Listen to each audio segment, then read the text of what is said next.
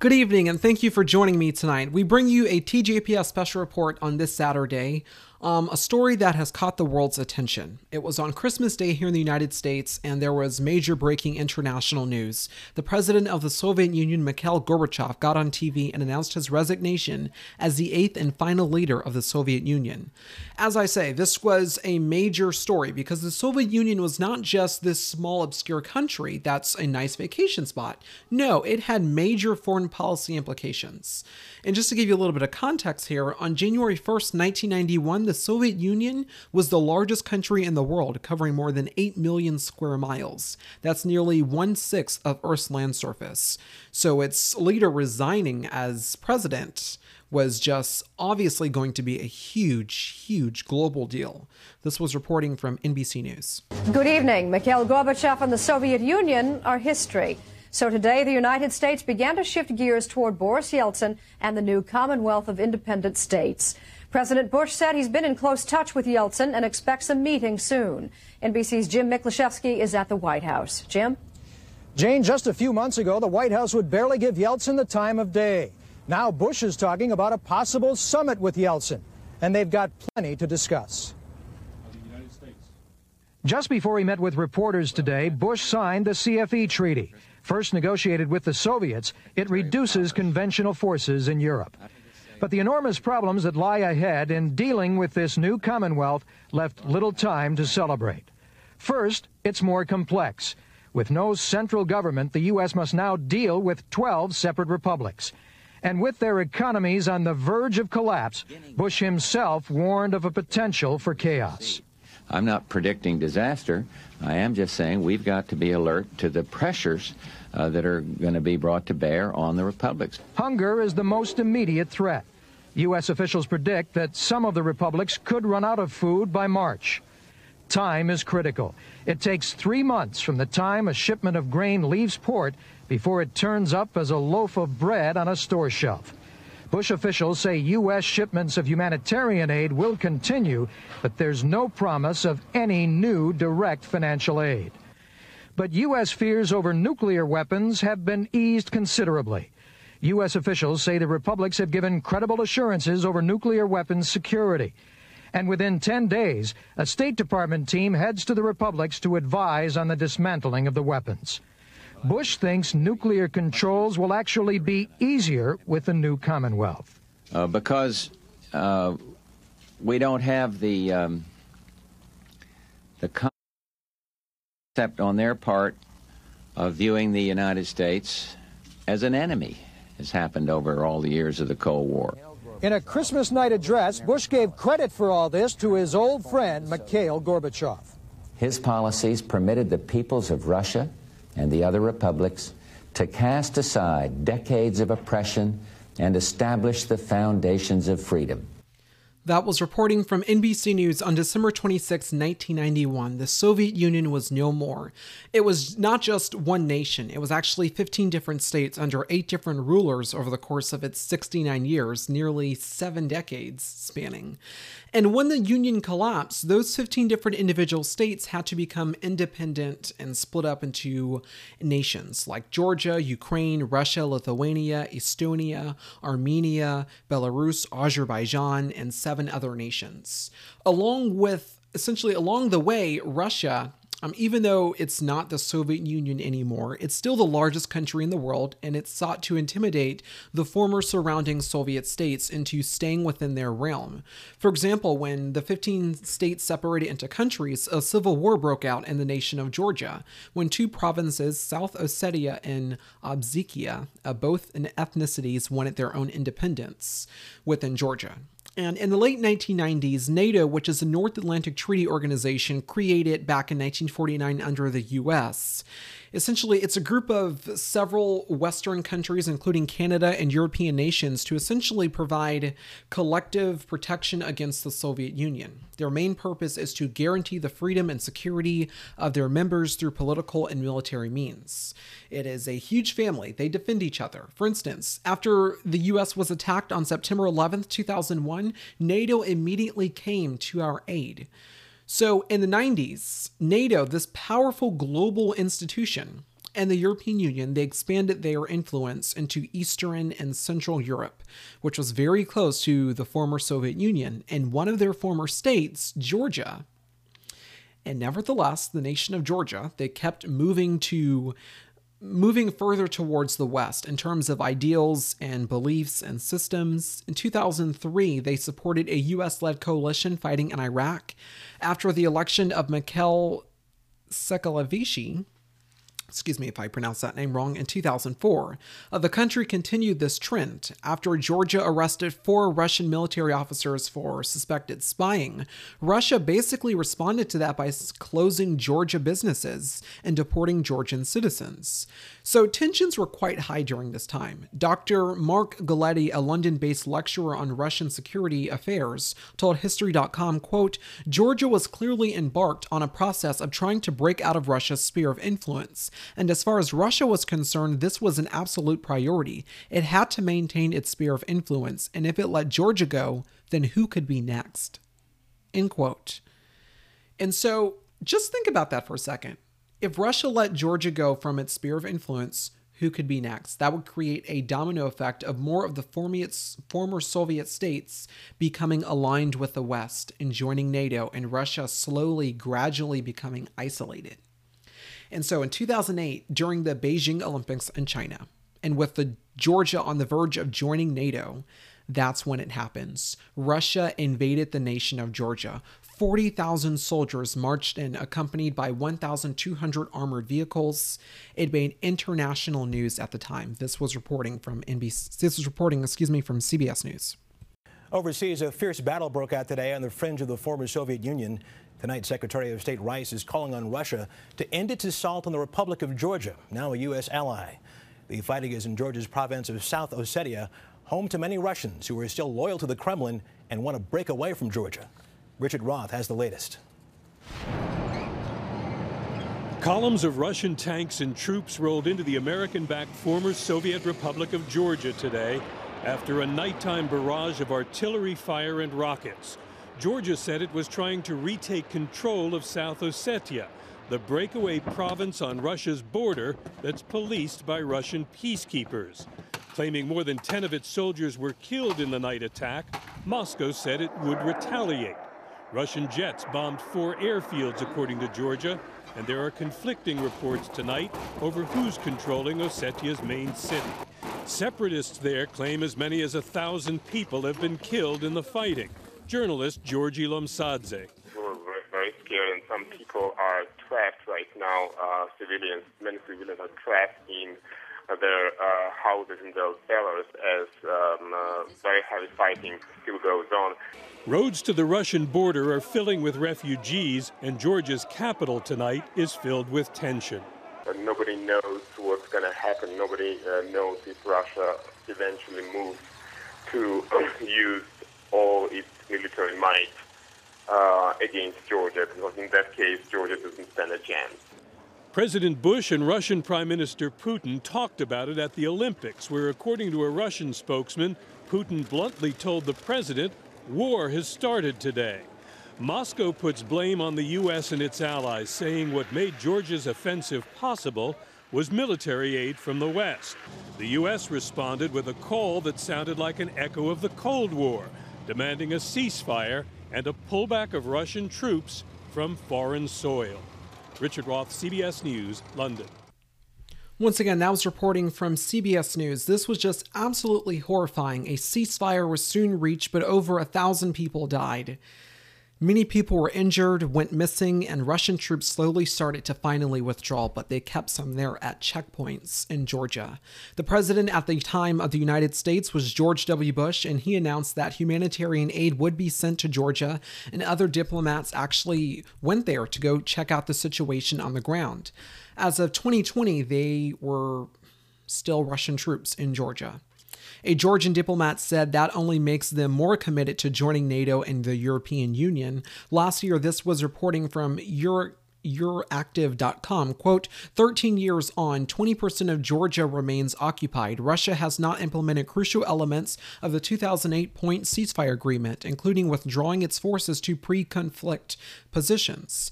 Instead, Moscow has increased its political, economic, and social influence in the occupied territories of South Ossetia and Abkhazia. The populations of both have become more isolated and susceptible to Russian disinformation and propaganda. The COVID pandemic reinforced this trend. Russia has also strengthened its military presence. Both territories have become large military bases that Moscow uses to project power across the region.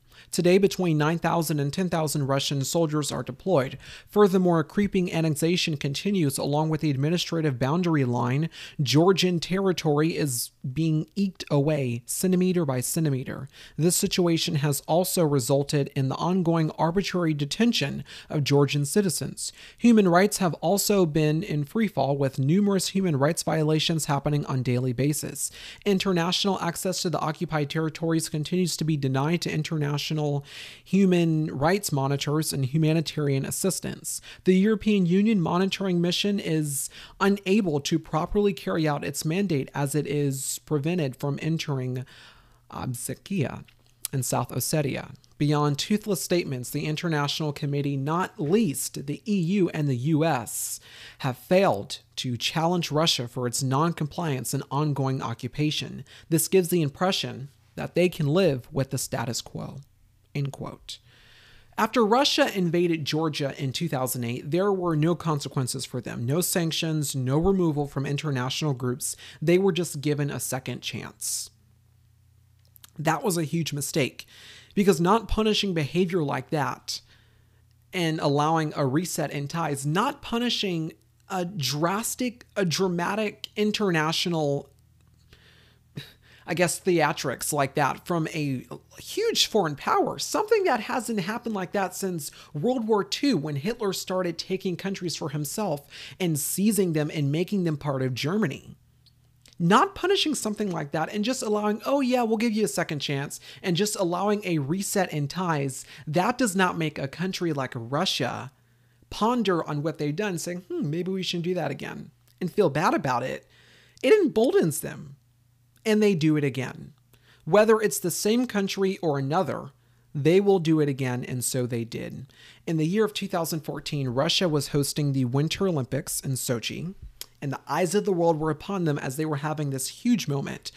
But before the games were over that year, Russia and Putin in particular got very embarrassed as this pro democracy uprising took place in the capital of Ukraine. It actually led to um, Ukrainian's president actually fleeing the country, who was essentially this pro Russian guy at the time. Russia, of course, had installed this pro Putin guy to be the president of the country to make sure that they were still aligning with Russia's views and not getting any ideas about becoming a part of NATO or aligning with Western culture. And so in 2014, following these mass protests in Ukraine, with citizens demanding their country be, be a Western facing nation integrated with Europe, that is no longer to be managed as a corrupt territory of Russia and the Kremlin. That pro Putin leader had been installed by Ukraine, in Ukraine, excuse me, by Russia. Initially, he responded by killing lots of those protesters on the streets and that just looked horrible alongside all the Olympic coverage that Russia was hosting. And so, ultimately, he ended up fleeing the country. He fled to Russia after the situation intensified, and the people in Ukraine won. But Russia was not having it. They were not allowing them to have a prolonged victory. And so they were infuriated by this news so much that they decided to annex Crimea, which is part of Ukraine, and they sent in Russian military forces. After that major event, the Obama administration imposed sanctions on 11 Russians. Steve Holland from Reuters reported at the time, quote, "The sanctions were the most visible sign of US anger at Russia's attempt to absorb the Crimea region in southern Ukraine, reflecting the deepest plunge in US-Russian relations since the Cold War." End quote. And this news was so concerning that it ultimately got Russia kicked out of the G8, thenceforth making it the G7. For those of you who are unfamiliar with that term, it's basically a group of the world's seven largest economies. Uh, we got Canada, France, Germany, Italy, Japan, the UK, and the US. And according to BBC News, the group regards itself as a community of values with freedom and human rights, democracy, and the rule of law, and prosperity and sustainable development as its key principles. Subsequent to those events of Russia being removed from the G8, making it the G7, the United States pledged $1 billion in aid to Ukraine and condemned Russia, and that was just remarkable. I mean, it showed another sign of we're with you and we've got your back, Ukraine. We are your ally, we are your friend. But following those events, President Obama announced the European Reassurance Initiative, which later changed its name to the European Deterrence Initiative. But essentially, this was quite a huge step because after the European Reassurance Initiative was created back in 2014, the Obama administration posted this statement on their website, quote, to reassure allies of our solemn commitment to their security and territorial integrity as members of the NATO alliance. The statement continues, this is, quote, necessary and appropriate show of support to allies who are now deeply concerned by Russia's occupation and attempted annexation of Crimea and other provo- excuse me, provocative actions in Ukraine. The United States stands by its allies as they have stood by us. End quote. So these four major actions were taken in retaliation against Russia for their reprehensible actions. One, sanctions, Russia gets sanctions by the Obama administration. Two, they get kicked out of the G8, making it the G7. Three, the United States pledges $1 billion in aid to Ukraine while simultaneously condemning Russia. And four, President Barack Obama creates the European Reassurance Initiative, which later becomes the European Deterrence Initiative, basically as a show of force and commitment and solidarity with Ukraine and also our European allies. Hey, we've got your back. We see what Russia is doing and we we will defend you. We will help you. We will protect you. And in 2017, when Donald Trump became president of the United States, he showed a profound love for Russia. In the second year of his administration, he decided to hold off on rendering Russia new sanctions despite it being the law. And then in 2019, Trump advocated for bringing Russia back into the G7. Hey, let's make it the G8 again. I mean, the president literally postponed the whole event because he wanted Russia to be there because Russia was absent essentially saying that Russia belongs there and let's make it the group of eight again. And so those are two things. Here's the third one. In 2019, Donald Trump held up Ukraine military aid meant to confront Russia. Why did he do that? Reportedly to fund his border wall that he said Mexico was going to pay for, of course ultimately, that is not the reason why he was impeached. It was related to withholding Ukraine military aid, but it was for political gain. And when Trump did that in 2019, you want to know another place he cut funding from to help build his wall? It was the European Deterrence Initiative. So, this consistent affection for Russia has emboldened them. I mean, the, the whole reason why Donald Trump got impeached for the first time in 2019 was because he essentially said, Hey, Ukraine, I want you to investigate Joe Biden. I want you to investigate my Democratic opponent, who probably is my most likely Democratic opponent in the national presidential election. I need you to investigate Joe Biden for corruption. Ukraine said no, so the Trump administration deliberately withheld protection from them. We we give Ukraine javelin missiles to protect themselves against the Russians. We are an ally to Ukraine. Ukraine is our ally. They are, we protect them because we understand Russian aggression and Russian provocation as Russia invaded Ukraine in 2014, and that is a lingering threat with the current and continuous, almost perpetual occupation of Crimea. Crimea is a part of Ukraine. Russia annexed it in 2014 illegally. That is not their territory, but Russian troops still stay there. And so, for this to have happened, for Russia to continuously be emboldened internationally, I mean, over the years, this obviously does lead to some concerns of what may happen next, what they may try to do, how they may try to calculate their next move. And now we are here in 2022 with that history in mind under a new administration, President Joe Biden, that is watching closely, along with NATO and the European Union. There are re-emerging tensions between Russia and Ukraine. Ukraine is a former Soviet state and now it's an independent nation.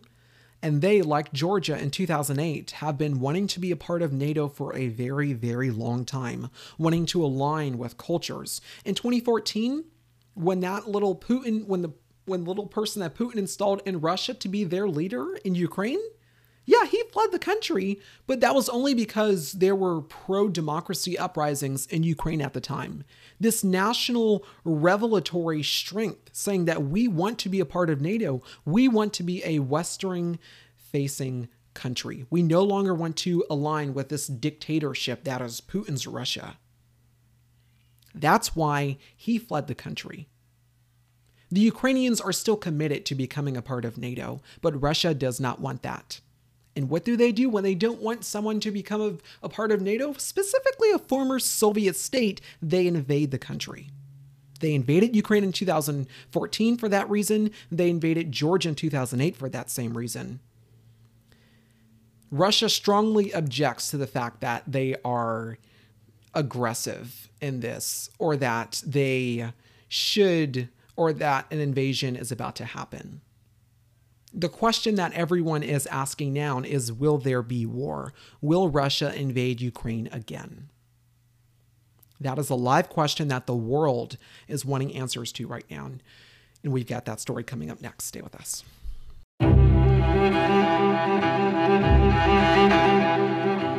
Whether you put down your phone to be there for your daughter,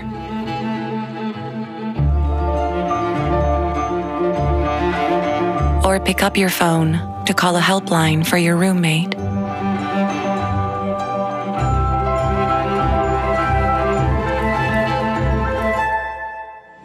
When it comes to mental health, now more than ever, every action counts. It was August 24th, 1991, and the news of independence was greeted with overwhelming joy.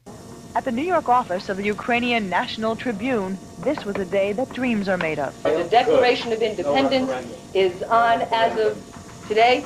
That's what it says. From the is moment effective of as of today. From the moment of proclamation. From the moment of proclamation. Good. An already emotional week ended today as the people of the Ukraine embarked on a new beginning, becoming the fifth republic to break yeah. away from the Kremlin. Living Ukraine is our lives.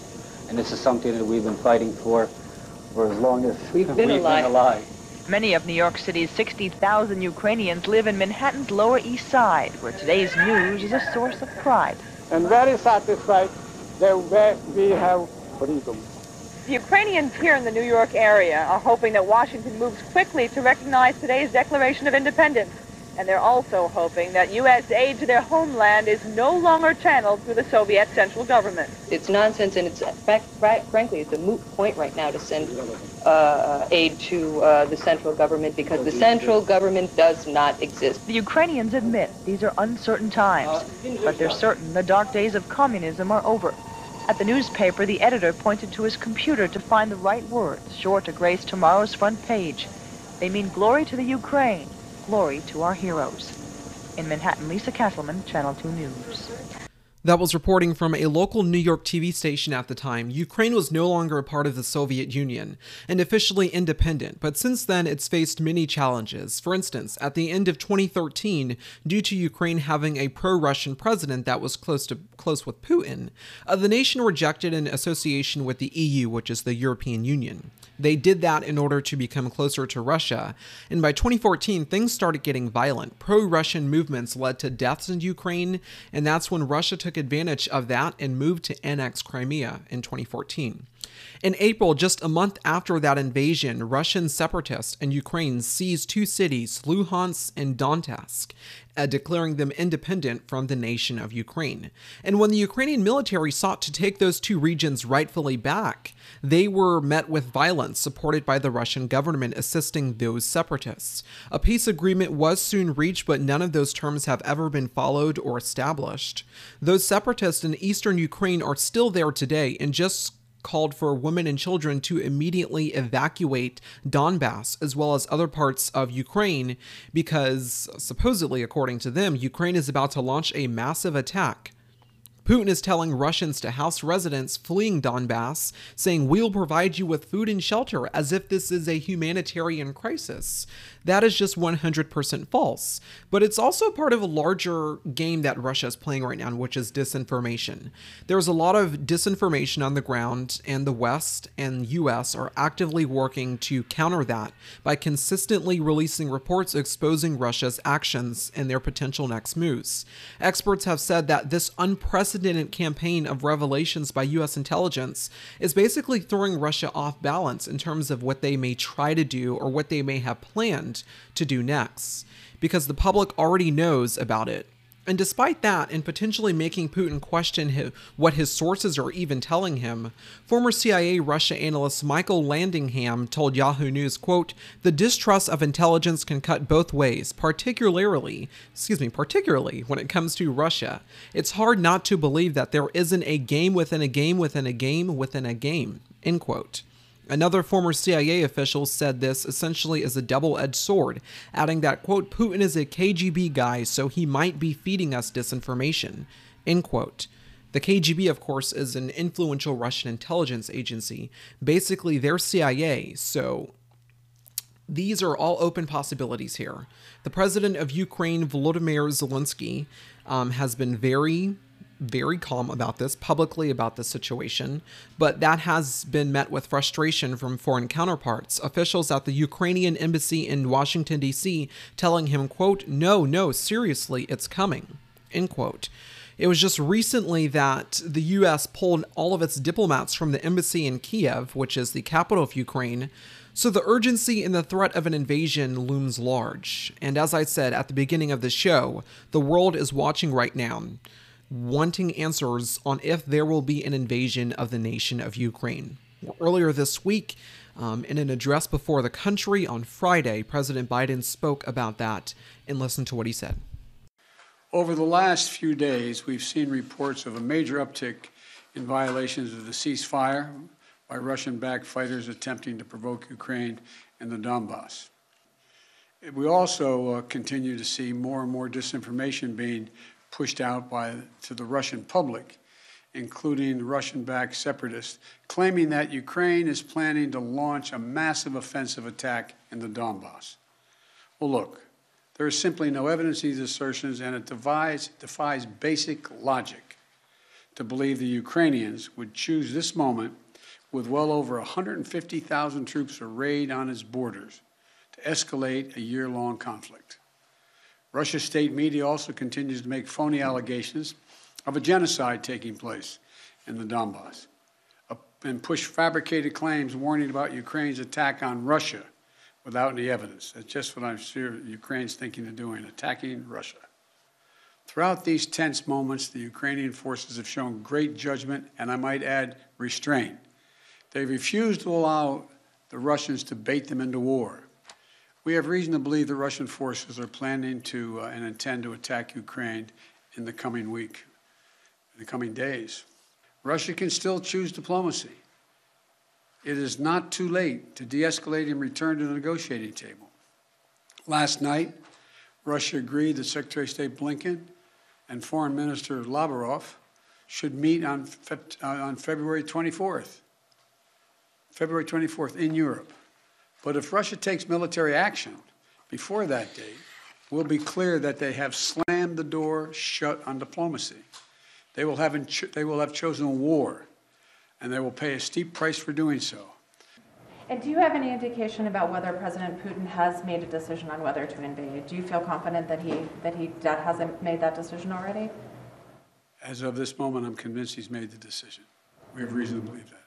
Mr. President, to be clear, to, Mr. President, to be clear, you, to be clear, you are convinced that you are convinced that President Putin is going to invade Ukraine. Is that what you just said a few moments yes, ago? Yes, I did.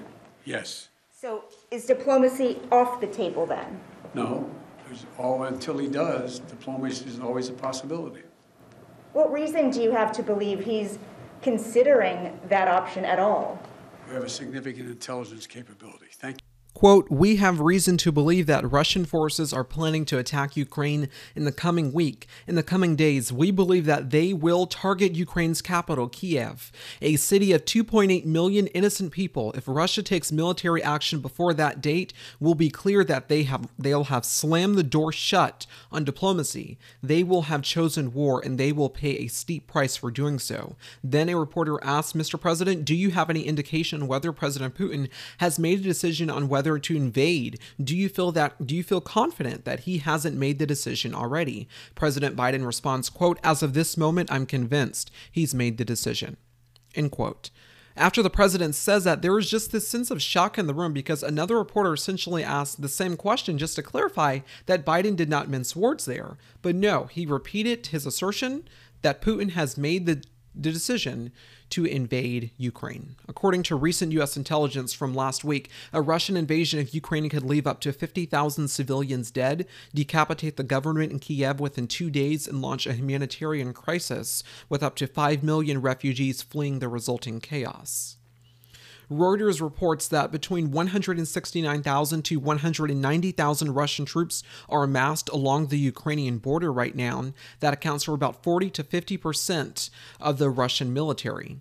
In addition, in addition to that, excuse me, we've learned from the Washington Post that those re- troops have additional personnel for logistics, air power, and medical support as field hospitals are being set up the Ukrainians are literally surrounded right now and major problems persist. Russian troops and the Russian separatists, which are already in eastern Ukraine, those separatists keep trying to provoke Ukrainian forces. Literally, right after they said that Ukraine was about to attack Donetsk and Luhansk, a car bomb went off in Donetsk. No one was wounded or died, but the cameras captured it, providing the separatists with more supposed evidence and more supposed proof that, hey guys, look, these suspicious Ukrainians are about to do something to us. Again, it's 100% false, but also illogical for Ukraine to do something like that given that they're literally surrounded by Russian forces. But that hasn't stopped the separatists from backing down with their claims. ABC News reports, quote, Russian-controlled separatists in eastern Ukraine claimed on Sunday Ukrainian forces tried to storm some frontline positions and the separatists held areas overnight and accused them of killing two civilians. Ukraine has denied its forces have launched any attacks and the unverified claims came as Russia appeared to be intensifying its efforts to build a pretext to launch an invasion of Ukraine by claiming it it is coming to the defense of the separatist. Russian and separatist officials and media in the past four days have unleashed a barrage of false claims about Ukrainian attacks, including staging a fake bombing of a car in the separatist de facto, de facto capital, Donetsk. End quote. So, Russian separatists are creating and stoking these false flags about a potential Ukrainian attack, about a supposed imminent Ukrainian attack. So, Russia is justified to invade, saying, hey, yeah, we need to invade Ukraine because look what the Ukrainians are doing to our brothers and sisters there. Look what they're doing to our separatists.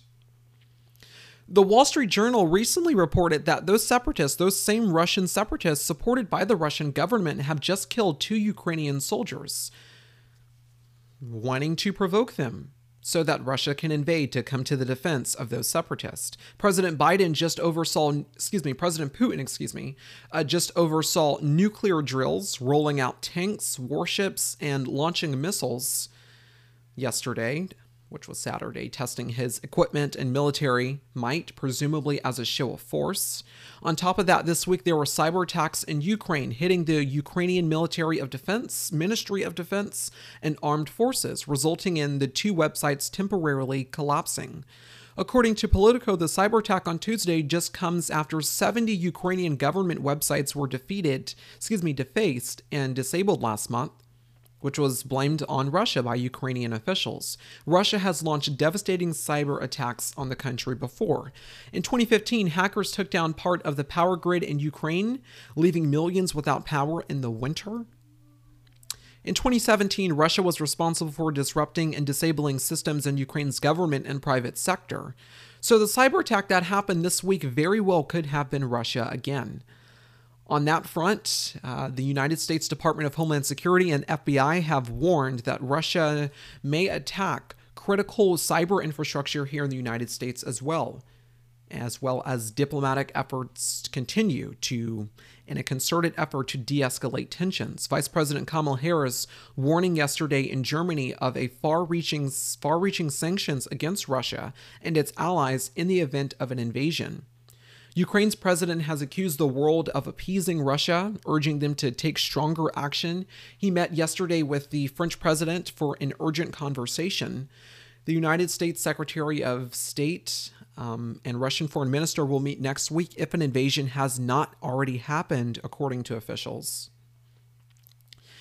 President Biden is set to meet with his National Security Council on this matter ahead of those talks. CBS News national security correspondent David Martin reported on Face the Nation today that the U.S. intelligence um, the United States has intelligence that Russian commanders have received orders to proceed with an invasion of Ukraine, with commanders on the ground making specific plans for how they'll maneuver in their sectors of battlefield.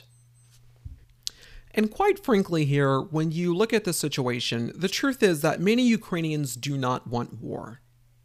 Not even many Russians. More than half of Russian citizens said that a global war is one of their biggest fears, according to a recent poll. To ensure Putin knows what's coming if there is an invasion, the West and the United States are promising severe sanctions. Cutting off pipelines, which is huge for Russia's economy. Their economy literally heavily depends on oil and gas. And also just international sanctions, severe backlash on their banks as well as well as among other potential consequences. We will keep you updated on the story as you should yourself as well. Please continue to stay updated on this situation. This is a story that has global implications. This is a story that the world is watching. We'll be right back. If you looked at America like a bird and that was all you knew, would you really understand it with just that point of view? We've got a different way to look at it from right here on the ground. We don't just see United States, we see United Towns. From where we sit, just down the street, near the post office, by the park, when we stop and look around, what we see are sparks. Sparks of hope, of compassion, of communities who stand firm, when neighbors lift each other up expecting nothing in return. We're grateful for what you bring and all the sparks you've shown and the thousands of towns that we get to call home.